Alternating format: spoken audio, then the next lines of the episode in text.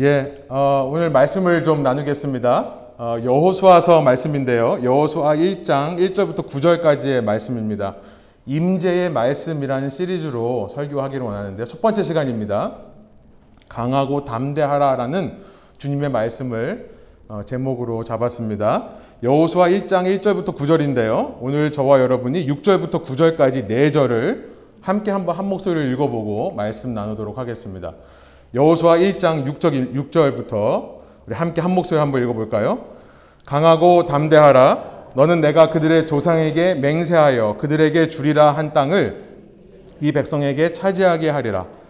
오직 강하고 극히 담대하여 나의 종 모세가 내게 명령한 그 율법을 다 지켜 행하고 우로나 좌로나 치우치지 말라. 그리하면 어디로 가든지 형통하리니 이 율법책을 내 입에서 떠나지 말게 하며 주야로 그것을 묵상하여 그 안에 기록된 대로 다 지켜 행하라.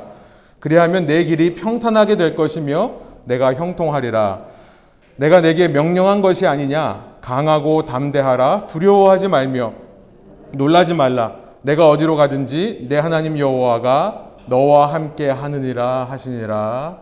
아멘. 저희가 가스페 프로젝트라고 하는 이 교재를 교육부와 함께 따라가고 있는데요. 이제 구약의 또 새로운 책이 시작되었습니다. 성경의 여섯 번째 책인 여호수아 책을 저희가 살펴보면서 이 가나안 정착에 대한 기록을 살펴보려고 하는데요. 어, 원래 가나안이라고 하는 땅은 이스라엘의 조상인 아브라함에게 하나님께서 약속으로 주신 땅이었습니다. 제가 지지난 주에 왜 꼭 가나안에 들어가서 이렇게 정복해야 되는가에 대해서 네 가지 이유를 말씀드렸었는데 이 가나안 정복에 대해서 왜 이렇게까지 해야 되는가 생각해 주신 분들은 다시 한번 그 설교 말씀을 들어보시기 바랍니다. 어, 원래 아브라함에게 주신 땅을 잠시, 잠시는 아닙니다. 잠시인 줄 알고 그 땅을 비웠더니 그 땅에 이제 다른 민족들이 와서 살고 있었습니다. 이기는 것이죠.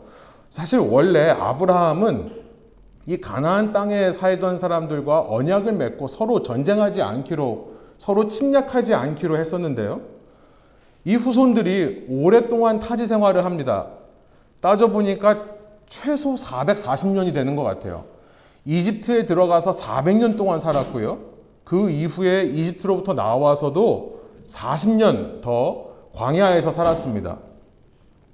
그렇게 440년 후에 이 땅에 돌아오니 다른 민족들이 이미 그 언약을 어기고 그 땅에서 살고 있더라라는 것이죠. 어, 고향으로 돌아왔는데 고향이 전혀 달라진 느낌. 제가 어, 작년에 25년 만에 한국에 나갔는데요. 25년 만에 나가니까 정말 다른 나라 온 것 같더라고요. 저희가 그 전까지 인도네시아에 선교를 갔었는데 오히려 인도네시아가 더 편한 그런 느낌을 받았었습니다. 여기가 어딘가 그랬는데요.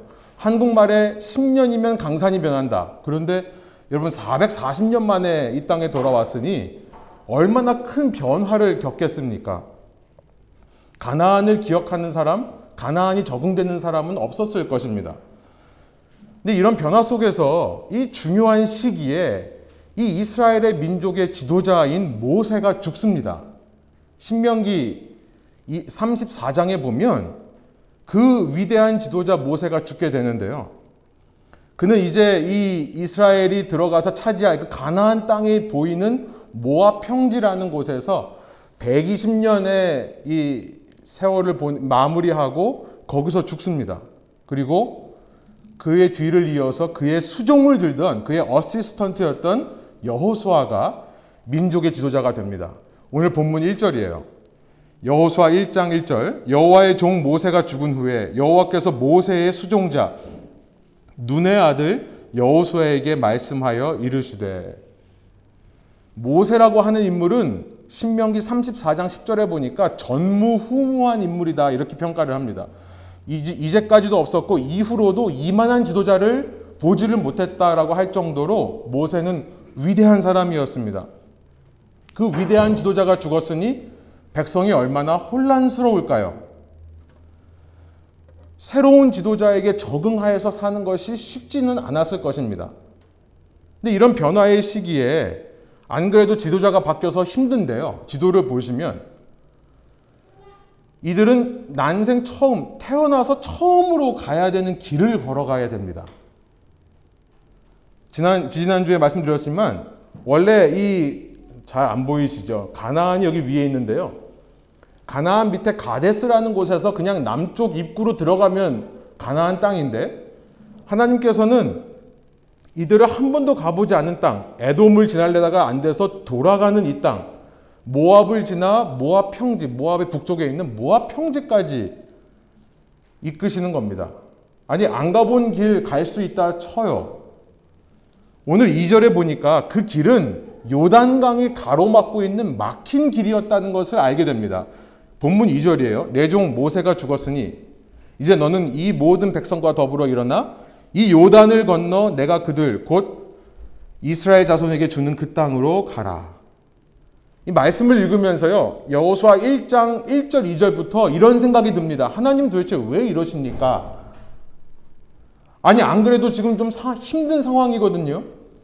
민족의 지도자가 바뀌고 한 번도 안 가본 길을 가게 하시는데 게다가 막힌 길, 강을 건너야 하는 길로 왜 인도하시는가 라는 생각이 들 수 있겠죠.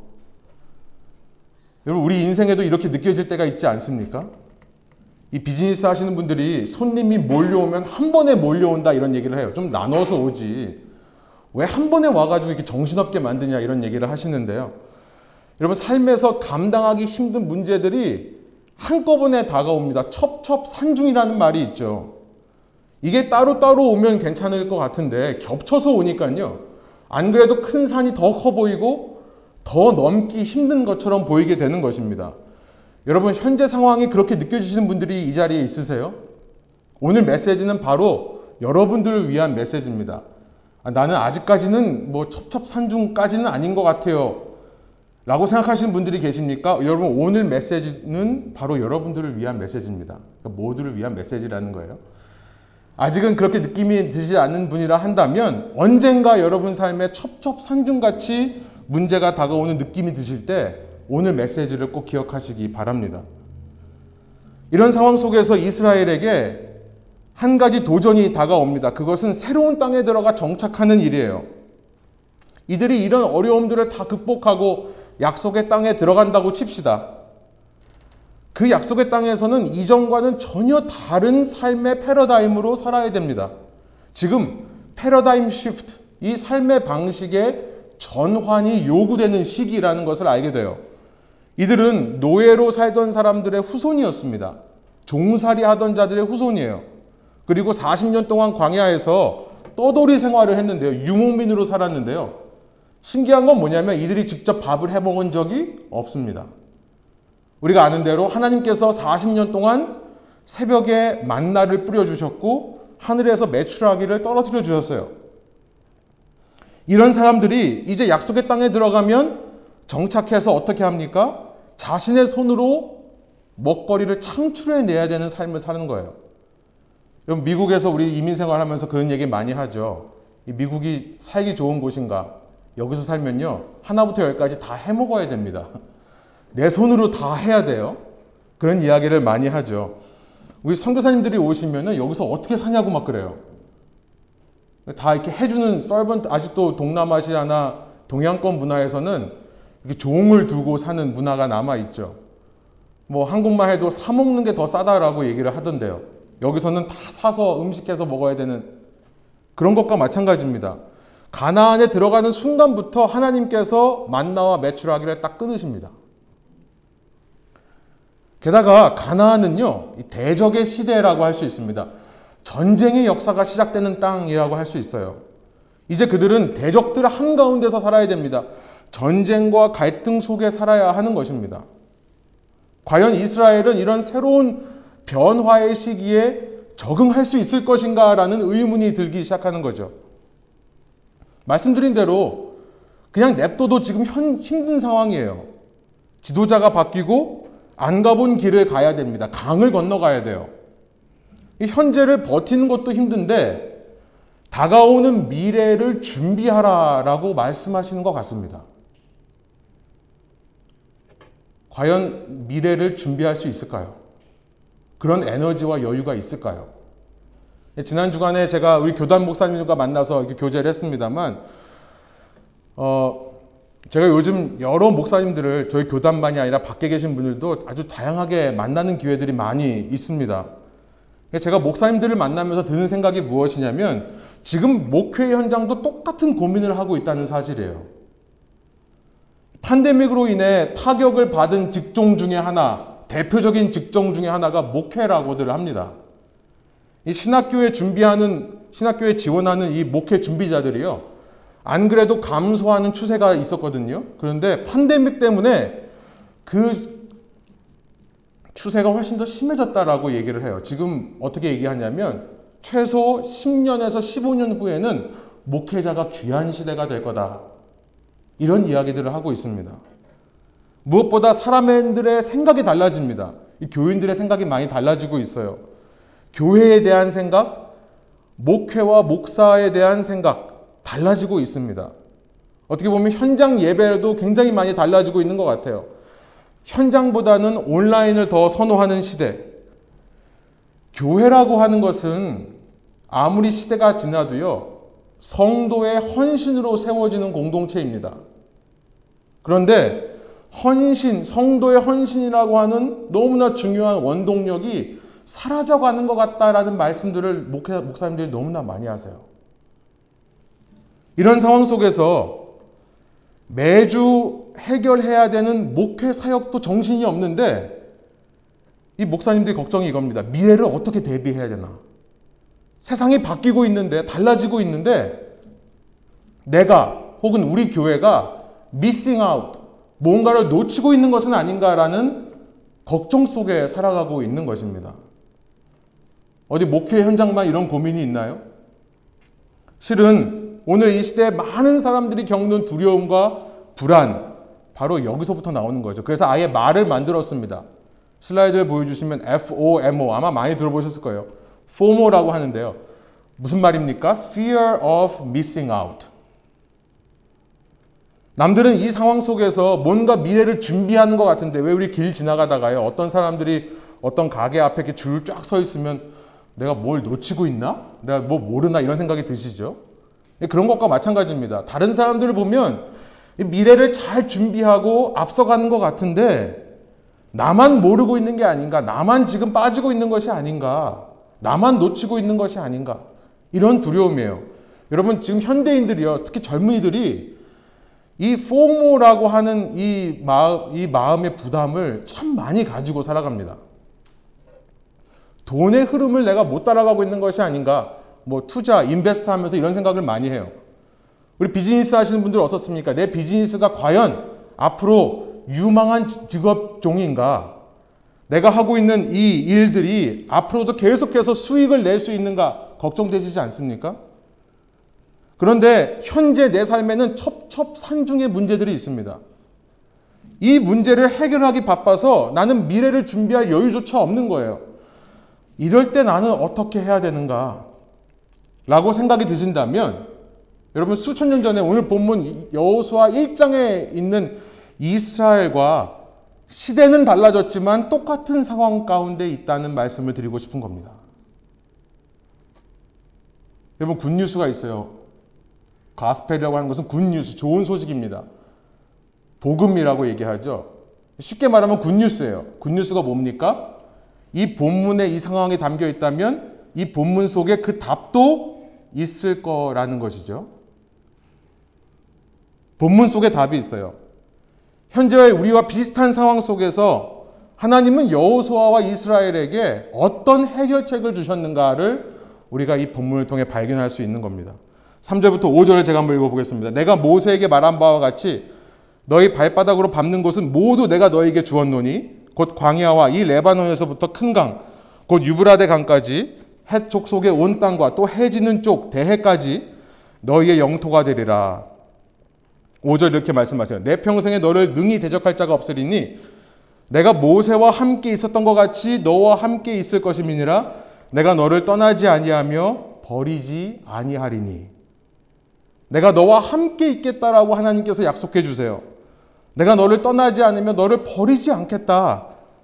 주님의 임재의 말씀을 들려주십니다. 그러니까 6절 이렇게 말씀하세요. 강하고 담대하라. 강하고 담대하라.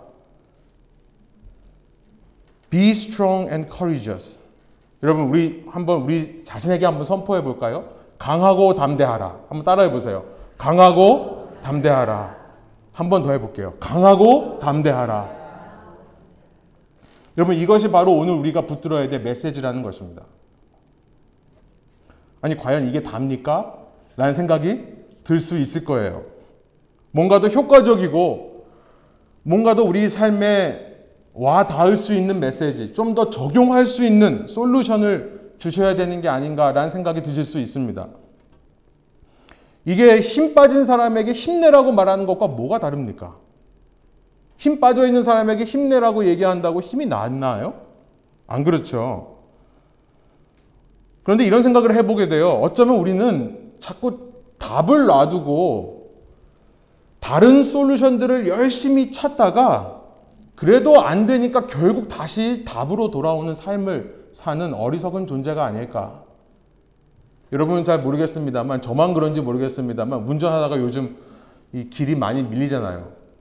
그냥 제 레인에 서 있으면 되는데, 빨리 가겠다고 껴들었다가, 또 껴들었다가 점점 더 나중에 보니까 제 뒤에 있던 차가 제 앞에 와 있는 그런 경험, 예, 끄덕여 주셔서 감사합니다. 저만 그런 게 아니군요.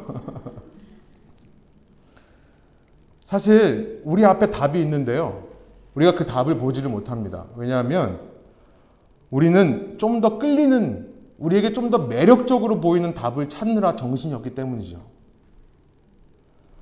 오늘 우리가 사는 이 시대처럼 당시 여호수아와 이스라엘도 불안과 두려움 속에 살았던 모양입니다. 우리와 비슷한 사람들이니까 비슷한 반응을 보였겠죠. 얼마나 그들이 불안해하고 얼마나 두려워했는지 하나님께서 강하라, 담대해져라 라고 말씀하시는 것을 6절, 7절, 9절에 무려 세 번이나 반복하면서 말씀하시는 거예요. 저는 이 본문을 읽으면서 답이 그거밖에 없구나라는 생각이 들게 되었습니다. 하나님이 이게 답이다라고 반복해서 강조하시는 거구나라는 생각이 들었어요. 여러분 그 말씀만 들으면 그러면 강하고 담대해집니까? 아니요. 그렇지는 않아요. 하나님께서 이 말씀 이전에 한 가지 말씀을 하신 것 때문에 강하고 담대해질 수 있다는 것입니다. 그 말씀이 뭐냐면 5절의 말씀이에요. 내가 모세와 함께 있었던 것 같이 너와 함께 있을 것이다 라는 말씀. 무슨 말씀입니까? 내가 과거에 너와 함께 하였듯이 앞으로도 너와 함께 할 것이다 라고 말씀하시는 거예요. 내가 너를 과거에도 떠나지 않고 버리지 않았던 것처럼 앞으로도 떠나지 않고 버리지 않을 것이다. 그러니 강하고 담대하라. 인생의 도전들과 수많은 문제들 앞에서요. 제가 이렇게 하나님께 구한 적이 있었습니다. 하나님, 하나님께서 살아계신 것이 맞고, 하나님께서 나와 하신 것이, 함께 하시는 것이 맞다면, 나아갈 길을 좀 보여주십시오. 도대체 이 상황 어떻게 해결해야 되는지를 좀 알려주세요. 라고 수없이 외쳤던 경험이 있습니다. 어디로 가야 할지 모르는 상황, 눈앞이 깜깜한 상황인데요. 그때 하나님께서 갈 곳을 보여주시면 내 앞에 길을 내주시는 걸 내가 체험한다면 그때 하나님이 살아계시고 나와 함께 하신다는 사실을 확신할 수 있을 것 같았어요. 확신할 수 있을 것 같았어요. 그래서 증거로 한번 삼아 보려고요. 그런데 어느 날 하나님께서 깨닫게 하신 것이 있습니다. 내가 찾던 길은 내 앞에 있지 않고 내 뒤에 있다는 사실이에요. 이 뒤를 돌아보라는 말씀에 뒤를 돌아보니까 지금까지 나의 인생을 기가 막히게 이끌어 오신 하나님의 그 길이 보이더라는 것이죠. 고비 고비 때마다 하나님께서 붙잡아 주셨습니다. 앞뒤가 다 막혀 있던 상황처럼 보였는데 그때 당시에는 하나님이 신기하게 숨구멍을 열어주세요. 그래서 어떻게 살 길을 내셔서 오늘 이 자리까지 와 있더라는 것이 보이기 시작하는 거죠. 아니, 살 길을 내주시는 게 아니라 사실 돌아보니 그때 당시엔 몰랐는데 그 길이 최선의 길이었다는 것을 알게 되는 겁니다. 야곱이 아들 열둘과 가족 70명을 데리고 기근이 들어서 살지 못하는 이 가나안 땅을 떠나 이집트로 들어갑니다. 창세기의 마지막이에요. 아마 이들이 이런 생각을 했을 거예요. 아, 그때 우리 조상 아브라함이 아예 안 내려갔으면 어땠을까? 왜 이집트에 내려와가지고 우리 이렇게 고생하게 하나? 또 지금 우리가 이렇게 정복 전쟁을 벌여야 되는데 왜 꼭 이렇게 피를 묻혀야 하냐? 이런 생각을 했을 거예요. 그래, 안, 이 땅을 떠나지, 애초에 떠나지 않았다면 이 땅에서 잘 살지 않았을까라는 생각을 할 수도 있습니다. 그런데요, 만일 그들이 그 땅에 남아 있었다면 어떤 일이 벌어졌을까요? 생각해 보면요. 이 가나안이라고 하는 곳은 그 사막 지대에서 유일하게 바다와 가까운 비옥한 땅입니다. 누구든지 이 땅을 차지하고 싶어 했을 거예요.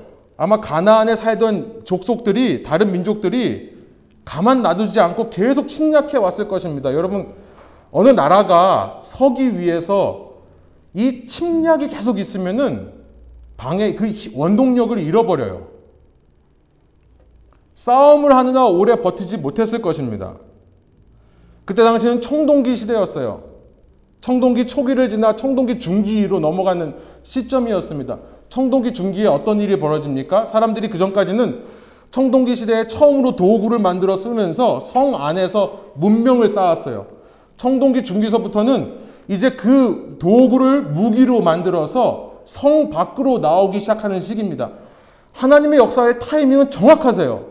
그 청동기 중기가 시작되는 그때에 이스라엘 백성을 이집트라는 곳으로 피신시키시는 겁니다. 당시 초강대국이었던 이집트의 보호를 받아서 불과 400년 만에 70여 명의 사람들이 성인 남자만 60만 명이 되는 숫자를 생각해 보면 약 200만 명의 거대한 민족으로 성장할 수 있었던 거죠. 하나님은 오차가 없으세요? 착오가 없으세요? 그냥 어려움을 피할 길을 내주신 것이 아니라 최선의 길로 인도해 주신 것이었습니다. 왜 하나님은 그럼 가나안 정복을 좀 쉽게 그냥 남쪽에서 가데스로 치고 올라가게 하시지? 왜 이렇게 안 보이는 길, 안 가본 길, 막혀 있는 요단강 앞까지 인도하셔 가지고 이렇게 힘들게 서쪽에서 들어가게 하시는가? 많은 학자들이요, 이 가나안에 비해 군사적으로 약한 이스라엘이 그렇게 단기간 내에 가나안을 정복할 수 있었던 것 중에 하나로 이 서쪽에서 들어가는 이 기가 막힌 전술을 이야기합니다. 허리를 치는 것과 마찬가지예요. 그래서 모든 사람들이 남쪽으로 들어올 줄 알았거든요. 남쪽에 진을 치고 있었으니까. 근데 서쪽으로 들어오면서 이 가나안 민족 중에 상대적으로 군사력이 약한 남쪽 지역을 먼저 점령하였고 그 점령함을 통해 원동력을 얻어서 북쪽에 있는 가나안도 정복할 수 있었다라고 이 신학자들과 군사 전문가들이 이야기를 합니다. 여러분, 큰 변화와 혼란의 시기예요. 지금 우리가 상황이 그렇습니다. 앞으로 어떻게 먹고 살아야 되는지가 걱정되는 시기예요. 이제 미국뿐 아니라 전 세계의 경기가 침체될 것입니다. 갈등과 분열은 날마다 더 커질 것입니다. 무언가 새로운 바람이 불고 있는 것 같은데 그 새로운 바람이 무엇인지 모르겠고 그 바람을 어떻게 타야 되는지도 모르는 시기에 이 길을 보여달라고 외치는 분이 있으시다면 주님께서 말씀하시는 줄로 믿습니다. 뒤를 돌아다 봐라. 뒤를 돌아봐라. 내가 어떻게 이제까지 너를 인도하여 내어왔는가를 보라. 그것이 내가 너를 이끌어가는 길이다. 앞을 보일 때 보는, 보이는 길이 아니라요. 뒤를 돌아다 볼 때 보이는 길인 것입니다. 사랑하는 여러분, 하나님께서는요, 우리에게 무턱대고 강하라, 담대하라 말씀하시는 분이 아니신 줄로 믿습니다. 우리에게는요, 빼박 못하는 증거가 있어요. 빼지도 뭐, 빼박이라는 말이 있더라고요. 빼지도 못하고 뭐, 박지도 못하고 이런, 이런 말인가요? 우리에게는 확실한 증거가 있어요.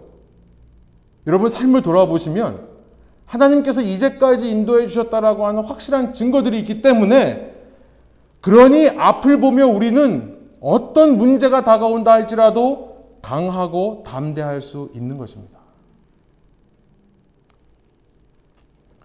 결국 우리는 복음으로 들어가야 됩니다. 복음은 내 삶에 하나님의 통치가 이루어지는 거예요.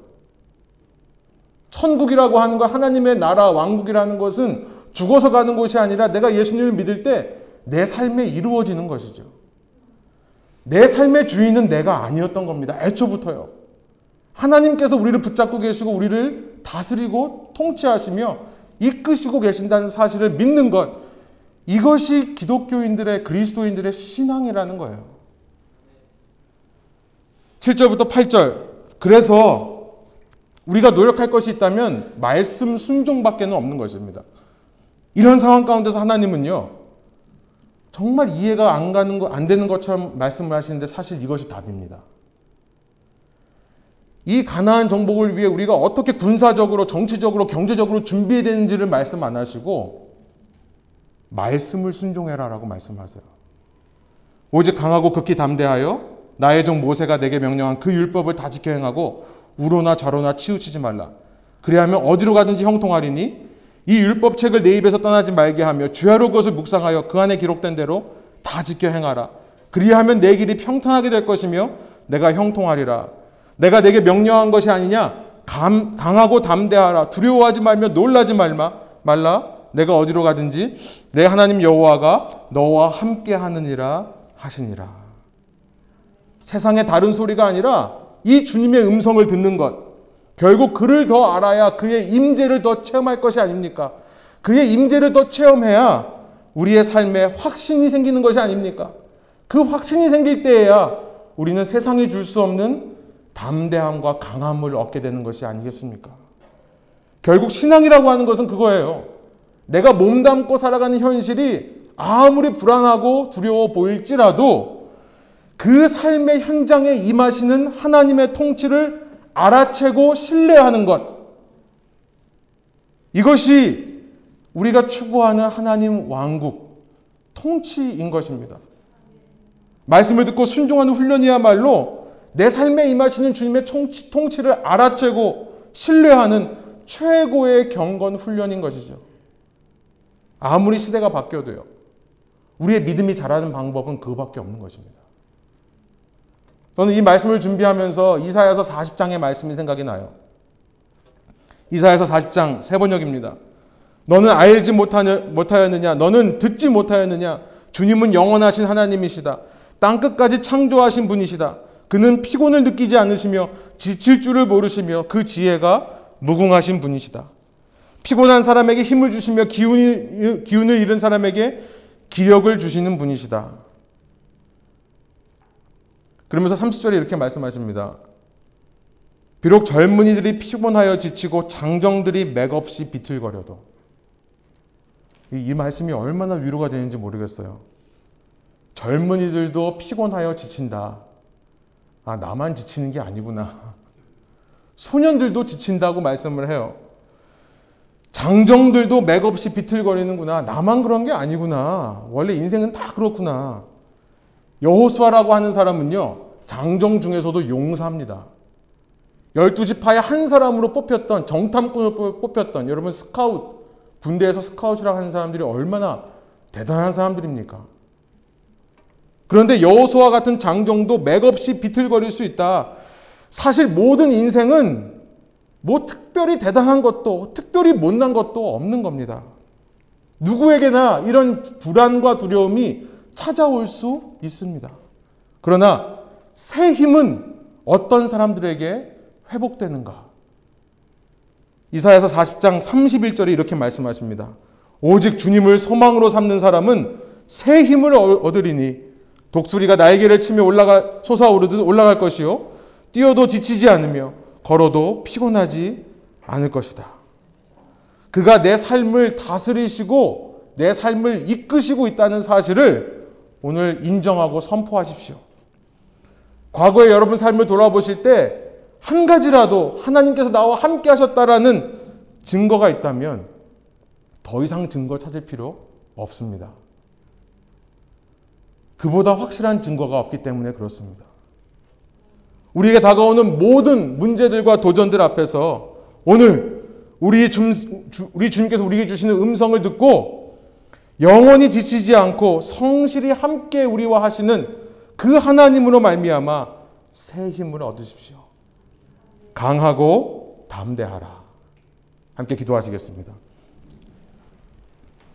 하나님 이 시간 저희가 주님 앞에 말씀을 듣고 반응하기 원합니다. 우리의 삶을 바라보면 세상을 바라보면 정말 두려워하고 걱정하고 근심할 수 있는 것밖에는 없습니다. 주님이 빠진 세상은 그야말로 혼돈과 두려움의 대상일 뿐입니다. 그러나 이 시간 우리는 주님을 믿는 사람으로서 어떤 세상의 지혜와 어떤 세상의 방법론을 말하기 이전에 주님께서 우리와 함께 하시기 때문에 이 모든 어려움 가운데서도 주님은 우리에게 살 길을 내시고 아니 살 길이 아니라 최선의 길로 우리를 인도하실 것을 믿음으로 말미암아 내 앞에 있는 모든 도전들과 문제들 앞에서 새 힘을 얻을 수 있는 저희 한 영혼 한 영혼 되게 하여 주옵소서. 주님 우리의 머리로 우리의 결단으로 되는 것이 아닙니다. 성령 하나님께서 저희의 마음과 생각 가운데 임재하시고 이끌어 주셔야 가능한 사실입니다. 지금 이 시간 성령 하나님 저희의 마음과 생각에 주님을 초청하오니 주님의 능력으로 성령의 능력으로 저희가 이 말씀을 받아들이게 하여 주시고 나의 삶에 나와 함께 하시는 하나님으로 말미암아 세상이 줄 수 없는 인간이 만들어낼 수 없는 평안과 확신 가운데 우리의 삶의 현실로 돌아가게 하여 주옵소서. 우리의 삶의 현실에서 똑같은 문제를 만나더라도 나의 마음가짐이 달라지고 나의 반응하는 모습이 달라질 수 있도록 인도하여 주옵소서. 우리의 삶에 이제까지 해오셨던 것처럼 앞으로도 계속해서 동일한 은혜와 능력으로 이끄실 주님을 신뢰하기 원합니다.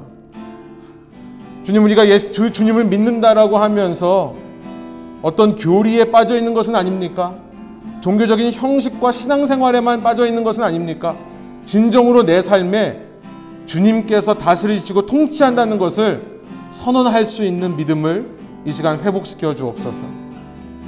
감사드리며 예수 그리스도 이름의 영광을 위하여 기도합니다. 아멘.